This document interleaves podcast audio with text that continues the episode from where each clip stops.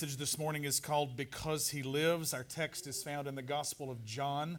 We're reading from the message. If you would find a screen, I'd like you to read all 10 verses with me, please, this morning. We'll go slowly, so read it heartily as unto the Lord. Early in the morning, on the first day of the week, while it was still dark, Mary Magdalene came to the tomb and saw that the stone was moved away from the entrance. She ran at once to Simon Peter and the other disciple, the one Jesus loved. Breathlessly panting, they took the master from the tomb. We don't know where they've put him. Peter and the other disciple left immediately for the tomb. They ran neck and neck. The other disciple got to the tomb first, outrunning Peter. Stooping to look in, he saw the pieces of linen cloth lying there, but he didn't go in. Simon Peter arrived after him, entered the tomb, observed the linen cloths lying there, and the kerchief used to cover his head, not lying with the linen cloths, but separate, neatly folded by itself. Then the other disciple, the one who had gotten there first, went into the tomb, took one look at the evidence, and believed. No one yet knew from the scripture that he had to rise from the dead. The disciples then went back home. Bow your hearts with me, please, for a word of prayer. Gracious God and Father, this morning we are so grateful to you as we celebrate this day the world over that the Savior is risen, He is alive. He's no longer entombed, but He has conquered death, hell, and the grave. Thank you that you hold the keys in your hand today, Jesus. Thank you that you're alive forevermore, that we've been reconciled by your death, but now we are saved by your life. Thank you, Jesus, that you're alive today, and because of that, we are forgiven and that we are free and we are delivered. And Lord, we have hope for a future, that you lead us in our destiny and our lives. We give you praise. We ask you today, Holy Spirit, to open our eyes as we attempt to preach this message. I need you more than I ever have before, oh God. Let clarity be mine. I ask you in Jesus' name that you open the hearts and the eyes and the minds, the ears of the people to hear and understand. Let the gospel penetrate a heart today that has never turned to you before. I ask you for that in Jesus' mighty name. And all of God's people said, Amen. Amen. You may be seated this morning in the presence of the Lord. What a blessing it is to be with you on this Resurrection Sunday. I, I, have one thing that I want to communicate to you. I had picked the text and had been praying. This is the 28th time that I've done this. The 28th Resurrection Sunday that I've stood up and said, He is risen. The congregation has responded, He is risen indeed. And I've taken a text over the years from every one of the Gospels, from various locations in the epistles, from the prophecies of the Old Testament. And after having done that a number of times, I just want to tell you I am still no expert. Though not a novice, I'm still no expert, and I go back to the Word every time, and I'm absolutely amazed at the complexity of God's promises, but then I back up and I am in awe of the sheer simplicity of His Word and what He's promised to us, and that His Word has not returned to Him void, and that He has and He is accomplishing all that He is pleased to do. Somebody say amen.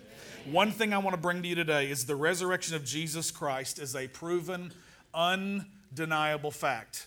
It is a proven, undeniable fact. He appears shortly after this scenario that we saw. We've read in the text, you saw it depicted in the short three minute film this morning of Mary Magdalene running back where she found Peter and John referring to himself in this passage of his book named about himself as the one whom Jesus loved, the other disciple. He never gave his name, but he was referring to himself every time. So we saw it depicted on the screen in the short movie this morning, in that when Mary Magdalene actually returned to, to find them, she hadn't actually even considered the possibility that he was alive because she says somebody has moved him. They've moved the Lord. We don't know where they've put him. She was still thinking he's dead and somebody has robbed the grave.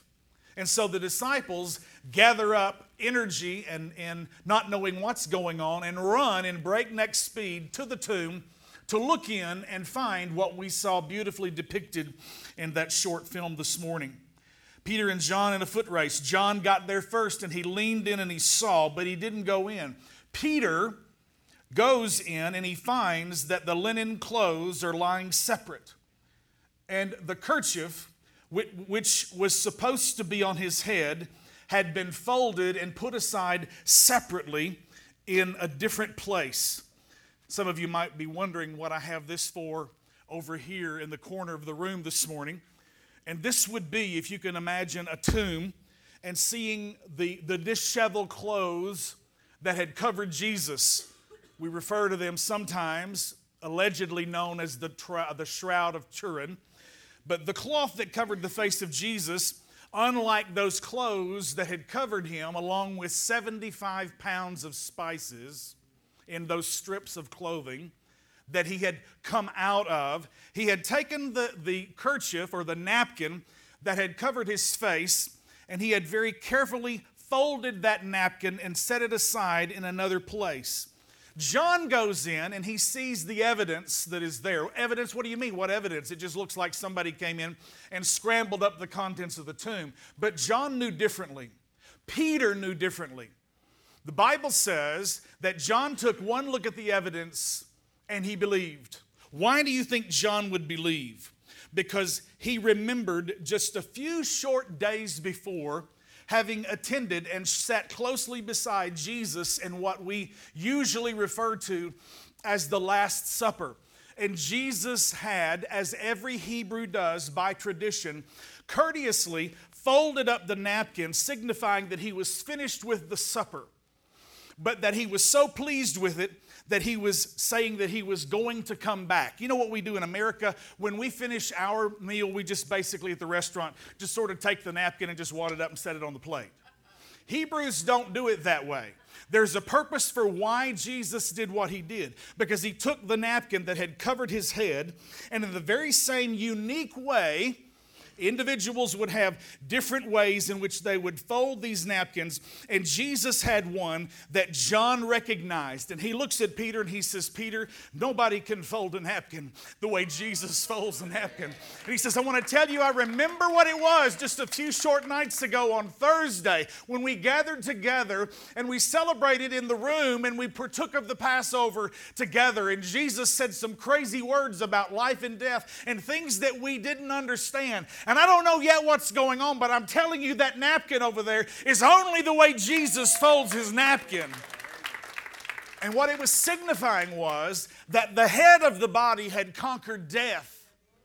The head, Jesus, Jesus Christ is the head of the body of Christ. The head had conquered death, but now all of us who are part of the body are yet waiting. The, the, the, burial clothes are still disheveled, they haven't yet been folded up and put away, where we have put on immortality and we have shaken off of our, our corruption and put on incorruption. But there is a hope because the head has gone before us and he has folded up the napkin and signified that he has already tasted death for every man. Somebody give God some praise this morning. It is undeniable. The resurrection of Jesus Christ is a proven, undeniable fact. We have multitudes of references and documents that have been given to us and historians don't deny a couple of copies, extant copies that have been found uh, written by Homer, Iliad, and Odyssey. We have over 10,000 fragments and whole pieces and whole books and whole together, put together representations of the, the scripture and the New Testament, more than we do any other book in history. We have them and we know in reality that the truth of this is there were disciples who couldn't have forged a death, who couldn't have done this by, by fraud, because who is going to lay down their life for a lie? What disciple, if they've made up the story and just sort of told it in order to be able to perpetrate a lie, when their life is on the line, who is going to continue to lay down their life as a martyr for someone who didn't really rise from the dead? Yet they went to their graves declaring, Jesus is risen. Not just the 12 disciples who saw him, But the scripture says in the book of 1 Corinthians, he was observed by over 500 eyewitnesses. So the scripture is clear to declare to us that the resurrection is a proven, undeniable fact. Somebody say amen. Because he lives, I have four points this morning I want to give you very quickly. Because he lives, the identity of the Son of God is unquestionable. C.S. Lewis gave us the famous question as to whether or not this one, this man who claims to be Savior, who says he is Lord, he is one of three things he is liar, he is lunatic, or he really is Lord of all. He famously examined the three possibilities of those in a time when he was not a believer. And in the examination, he came to be a, a believing, trusting believer in Jesus Christ. The Bible says in Romans chapter 1, verse 4, Jesus was declared to be the Son of God in power according to the Spirit of holiness by his resurrection from the dead. It wasn't just that he died for us, because people die for other people every day. Folks die, unfortunately, in airports because stupid people who, who think they're going to promote their cause uh, dress up as suicide bombers. God help us this morning and bring comfort to the people of, of Brussels, Belgium today. And, and if we didn't believe in a Savior who was alive this morning, we wouldn't have any hope to even say those words. Somebody, come on, help me a little bit in this place. He is, he is declared to be the Son of God according to the Spirit of holiness by his resurrection from the dead. People die in the place of others all the time. Uh, innocent men go to jail and, and for somebody else, and the, uh, really the guilty party is still out there, and an innocent man has been put to death. That's happened multitudes of times throughout history. It isn't just that we had someone who was willing to sacrifice his life for us, but it was someone who didn't deserve any of it, someone who was guiltless, someone who was just suffering for the unjust. But I'll go a step further than that. It isn't just the fact that Jesus was sinless and perfect in every way in his life and died for us. But it's the fact that God accepted that. He didn't stay in the ground, but he got up out of the grave, which was God's stamp of approval saying, Sin is forgiven. Come on, somebody. He is Jesus Christ our Lord. Jesus means Savior. Christ means anointed, the, the Messiah. Lord means He's the governor, He's the ruler, He's the king. Come on. He's the Son of God, the Son of Man. He's the seed of Abraham. He's David's greater son. He's our Savior, our healer. We sang about it this morning in that great Hezekiah Walker song. He's God our healer, God our Savior, God our deliverer. Yes, He is. Come on, tell somebody. Say, Yes, He is. He's our deliverer, our provider, our protector. He's the Lord of glory. He's the bread of heaven. He's Emmanuel. He is God with us. Satan's tempting question had been answered with finality if you are the Son of God. And he had been declared to be the Son of God by his resurrection from the dead. The question that I have for you this morning in these few moments because he lives, the identity of the Son of God is unquestionable. You, there, there's nothing that you can do to, to renounce that or to turn away from it or to declare something that would cast an aspersion against it. This morning, the question is who is He to you? Point number two because He lives, irreversible victory has already been won. Everybody say victory. Aren't you thankful that Jesus Christ has gotten the victory for you? He, he, it's not a matter of Him uh, giving you advice like a religious teacher would. If you'll do this, such and such, then maybe you might be able to muster up enough strength to get the victory on your own. No, Jesus has gotten us the victory. That's what the scripture says. Thanks be to God who gives us the victory through our Lord Jesus Christ. Because of Adam's high treason, sin had entered and the curse has prevailed but Jesus has gotten us irreversible victory over sin. His perfect life, the Bible says in Hebrews 4:15, he was in all points tempted as we are, yet without sin. His character was impeccable. His legacy was undeniable. His history was provable. He walked before us. We, we, we recognize, historians will tell you the world over, those who believe and those who do not believe, that Jesus Christ was a very real, true historical figure. Think about this.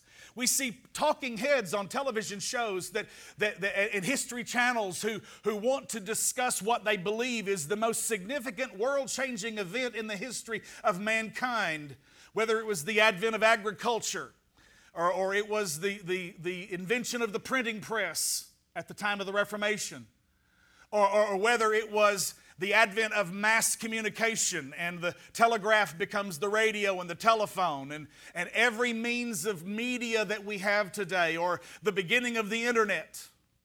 Uh, whether it is advance in medicine and the invention of antibiotics, all of these different things that we see, the atom bomb that was dropped in, Eh, to end World War II. All of these different invention, inventions, some of them for the betterment of mankind, some of them for, with the power to destroy everything around us.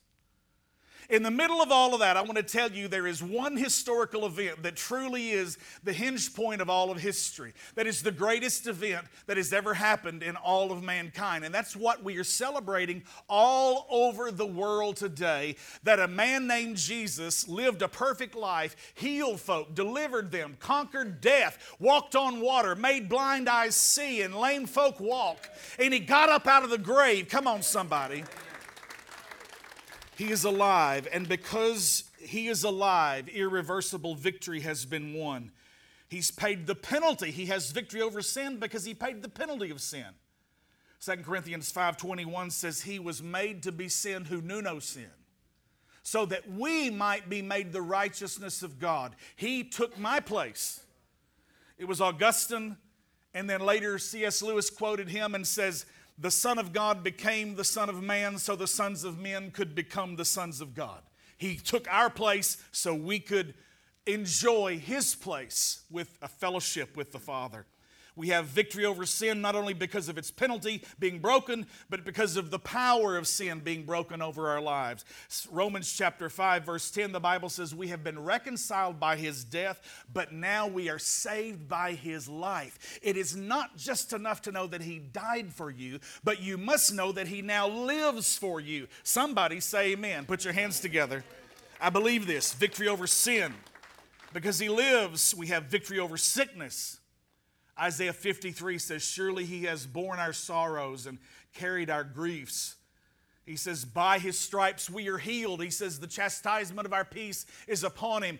He was bruised for our transgressions and for our iniquities, and all of these things he took upon himself. Saints, God does not want you to stay in sin or in sickness because Jesus bought the victory for you. Finally, not, over, not only over sin and over sickness, but victory over death.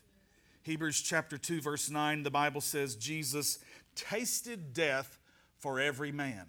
How many of you know because he tasted it for every man, you are no longer bound by the power of it? Somebody say amen. Revelation 1:17, the same disciple who wrote the Gospel of John and who referred to himself as the one who Jesus loves, said in Revelation 1:17, he says, "When I saw him, I fell at his feet as though dead, but he laid his right hand on me, saying, Fear not, for I am the first and the last, and I am the living one. I died, and behold, I am alive forevermore, and I have the keys of death and of Hades." What I want to tell you this morning is because he is alive, his identity is undeniable. Because he's alive, irreversible victory has been won, and it is yours. And the real issue this morning, the bottom line is the curse that Adam started.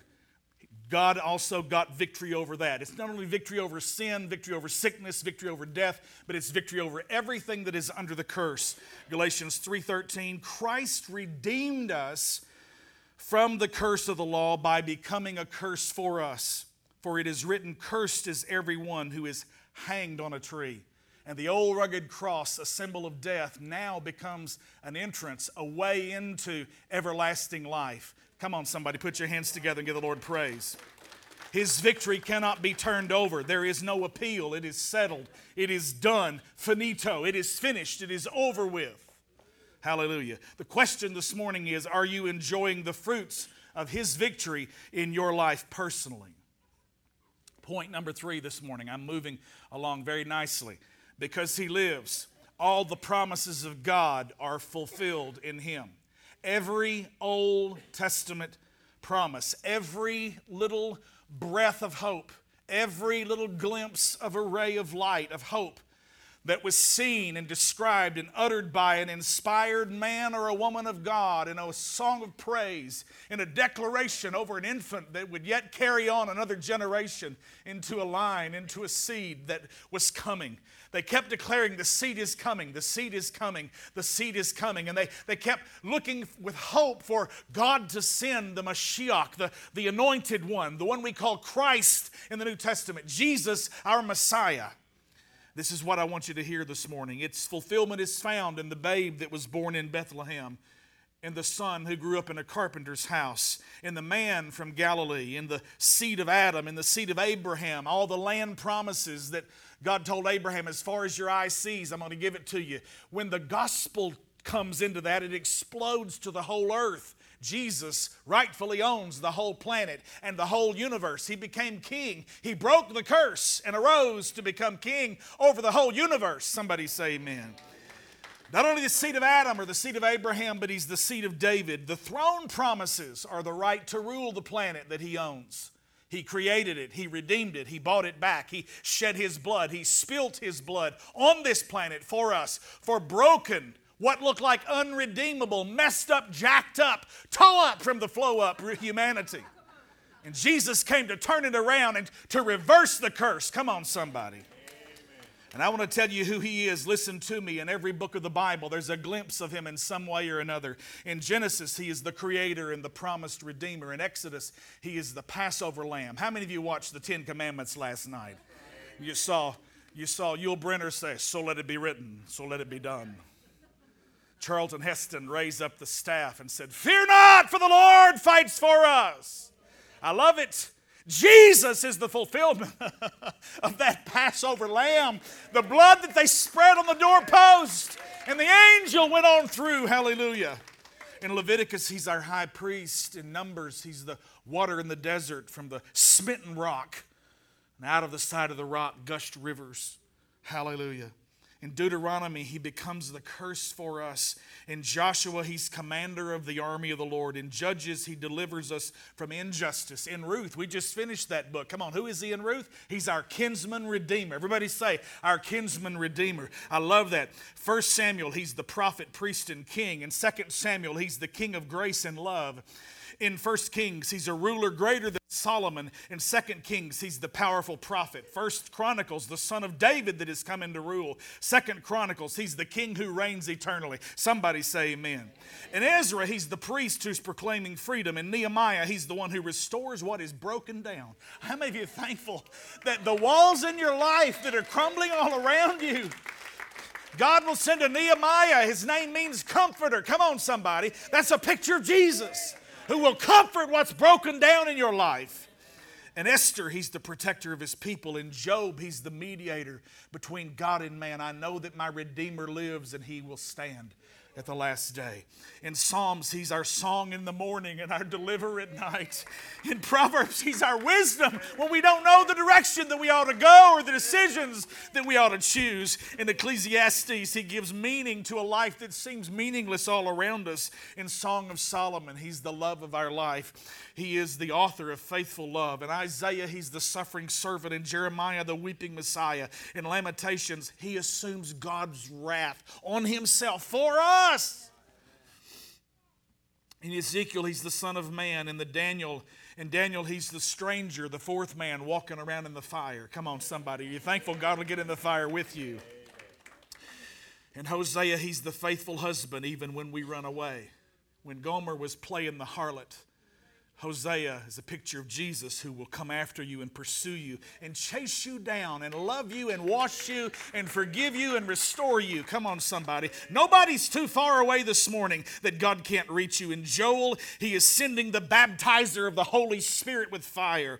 In Amos, he delivers justice to the oppressed. Obadiah, he's the judge over those who do evil. In Jonah, he's the great missionary headed to the city of Nineveh. In Micah, he casts our sin into the sea of forgetfulness. Some Somebody ought to give a shout this morning. In Nahum, he proclaims a future world of peace that we cannot even imagine. In Habakkuk, he crushes injustice. In Zephaniah, he's the warrior who saves. In Haggai, he restores our broken worship. In Zechariah, he prophesies a Messiah who was pierced for us. Malachi, he's the son of righteousness who arises with healing in his wings. Matthew, he's the Messiah who is king. Mark, he's the Messiah who is a servant. Luke, he's the Messiah who is a deliverer. John, he's the Messiah who is God in the flesh. Somebody say Emmanuel.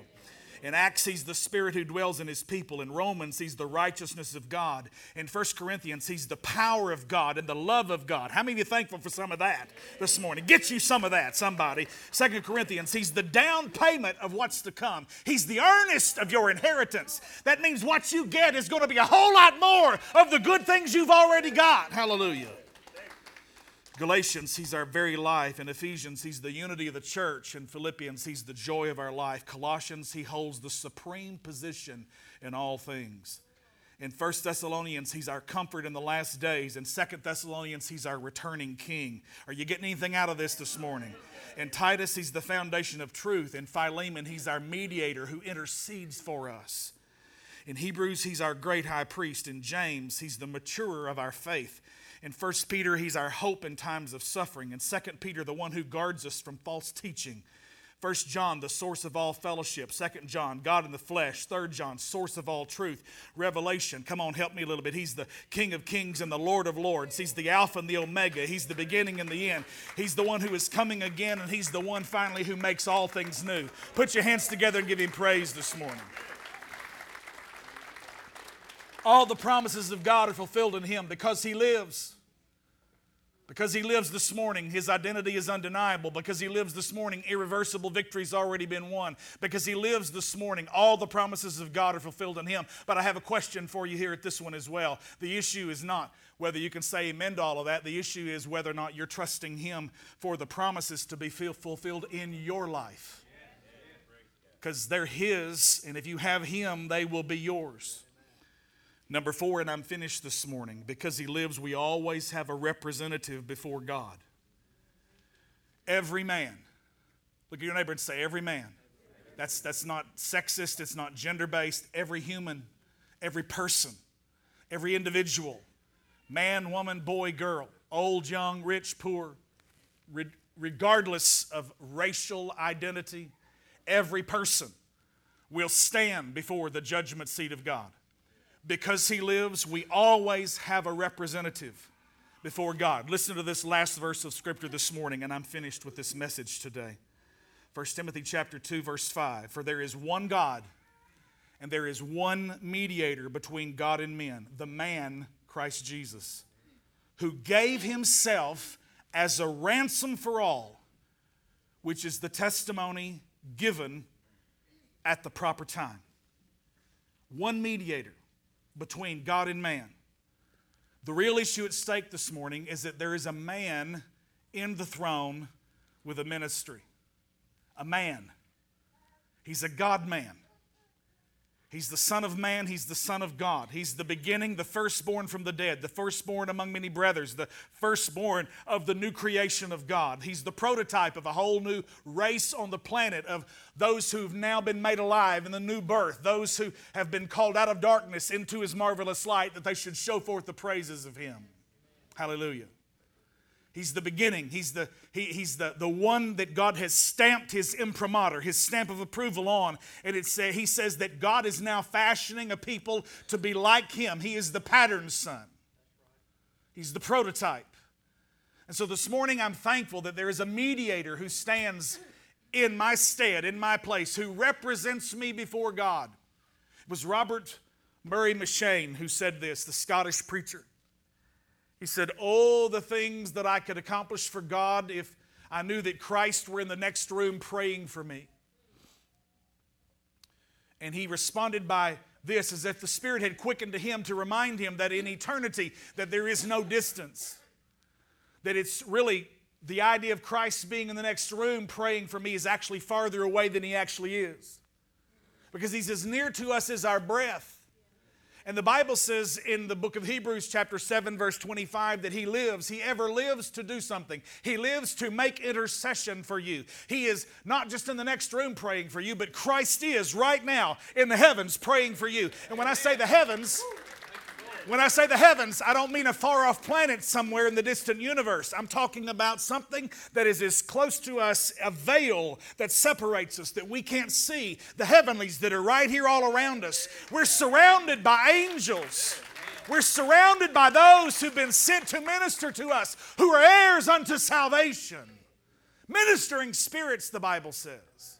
Heaven is as close to us. I, I, I, don't believe that when you die that you, you have to pass through some kind of uh, uh, wormhole into a, a parallel universe far, far, far away. I believe I want to tell you, it's just this close to us right here. Jesus is in this room.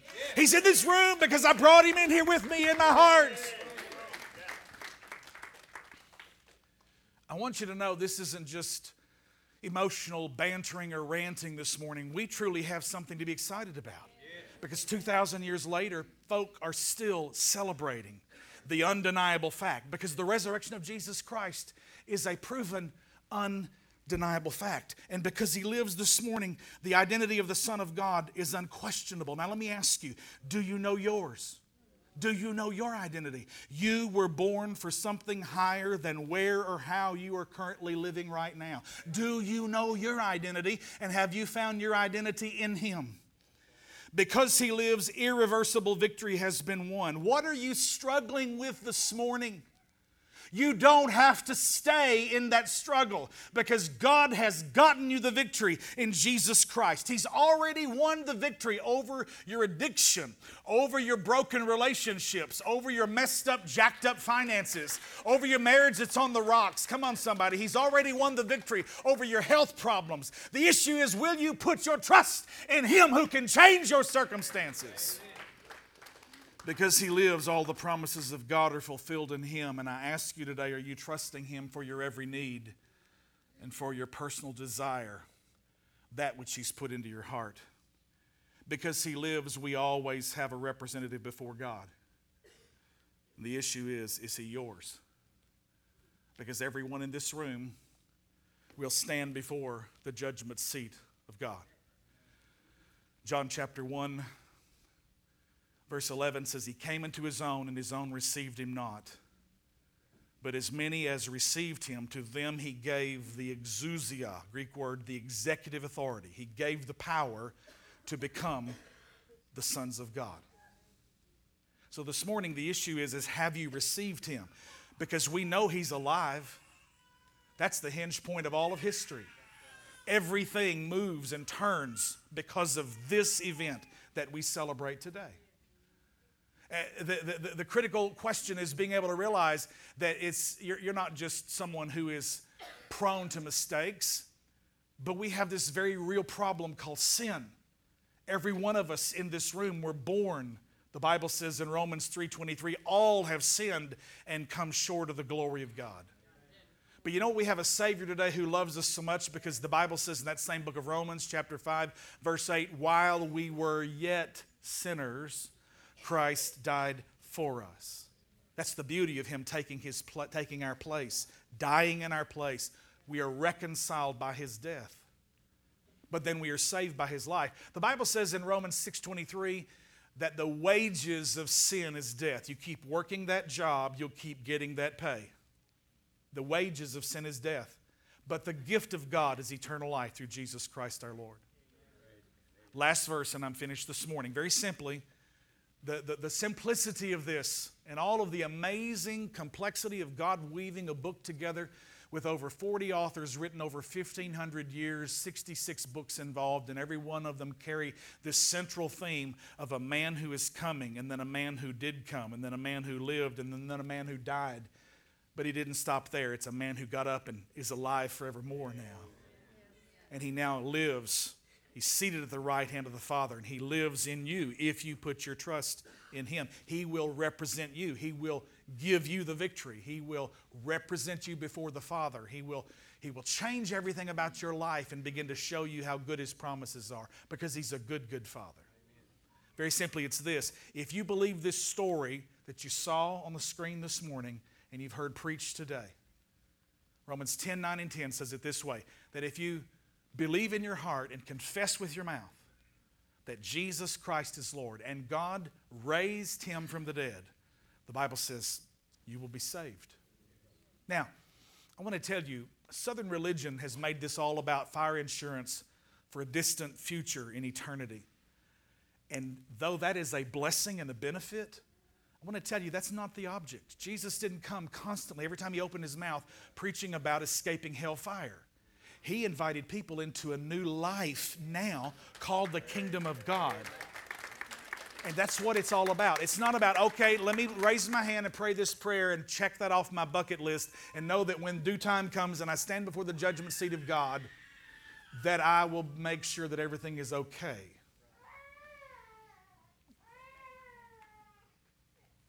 That little one has a life ahead. Great hope. Great hope. Thank God for a crying baby. I'm not bothered by that. I hope you're not. Just gather in again one more time. Let me say this to you right now in this moment when we close this service today. The most important decision you'll ever make will be about the most important event that happened in history. Do you believe it? I don't just mean mentally assent to it. I don't just mean like historians tell us that Jesus was a good man, he was a moral teacher. You know, the devil doesn't care what you believe about Jesus, he just cares when you start actually believing Jesus. Do you believe what he said about you? Do you believe it enough to put it into practice? To put your trust on him and say, Jesus, I believe.